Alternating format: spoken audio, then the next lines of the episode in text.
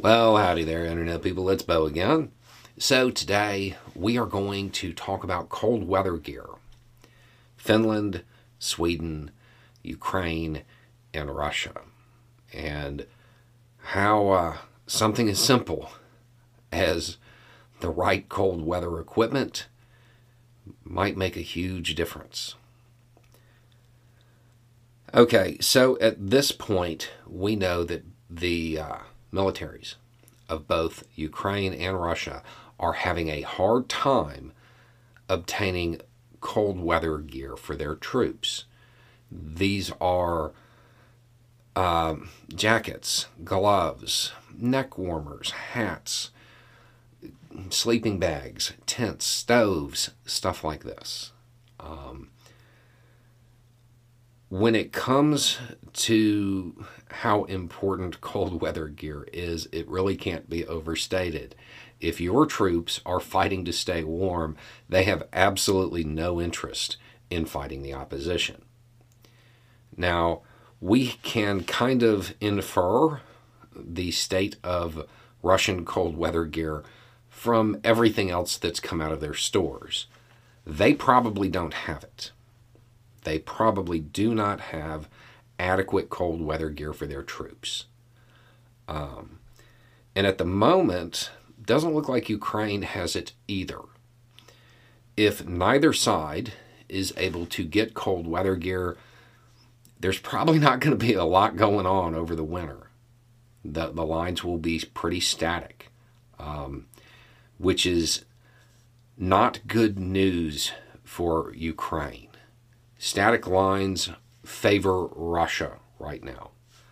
Um, so the question is who can get Ukraine the cold weather gear? Finland and Sweden. Both of which have announced new packages. Uh, this will be Finland's 10th and it's worth roughly 55 60 million dollars. Um, keep in mind i did the currency conversions. Like check those. Um, the military there they're pretty quiet about what they've sent and what they're going to send. They don't broadcast it the way a lot of countries do. You know the us we like provide an itemized list I don't necessarily think that's the best idea, but I don't know. Um, Finland keeps it quiet, which is is bright. It's it's a good operational security measure. Sweden is also putting out a new package. This will be the largest one that they have put out. This is worth about 275 to 285 million somewhere in there they they they're like the U.S. They they say exactly what they're sending. We know there's some uh, air defense stuff in it and cold weather gear.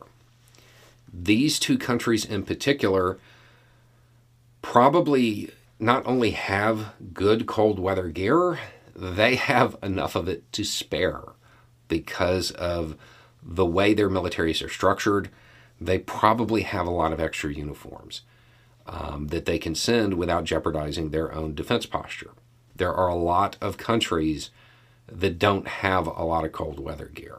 Um, so, if part of Finland's package is also when you need mealtime inspiration, it's worth shopping Kroger, where you'll find over 30,000 mouth-watering choices that excite your inner foodie. And no matter what tasty choice you make, you'll enjoy our everyday low prices, plus extra ways to save, like digital coupons worth over $600 each week. You can also save up to $1 off per gallon at the pump with fuel points. More savings and more inspiring flavors make shopping Kroger worth it every time. Kroger, fresh for everyone. Fuel restrictions apply a bunch of cold weather gear, this might really provide a, an edge to Ukrainian forces over the next few months.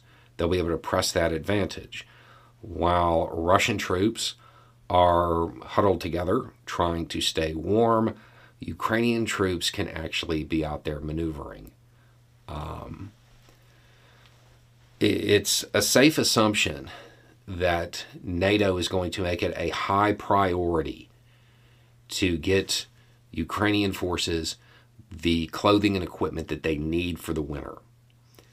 Um, this would be an ideal time to try to push Russian troops back even further.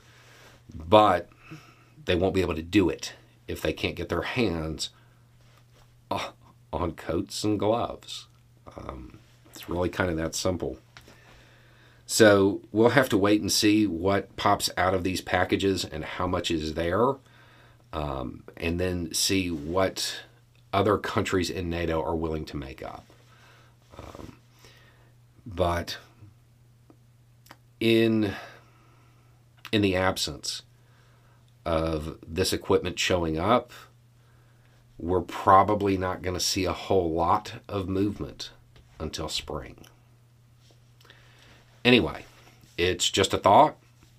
Y'all have a good day.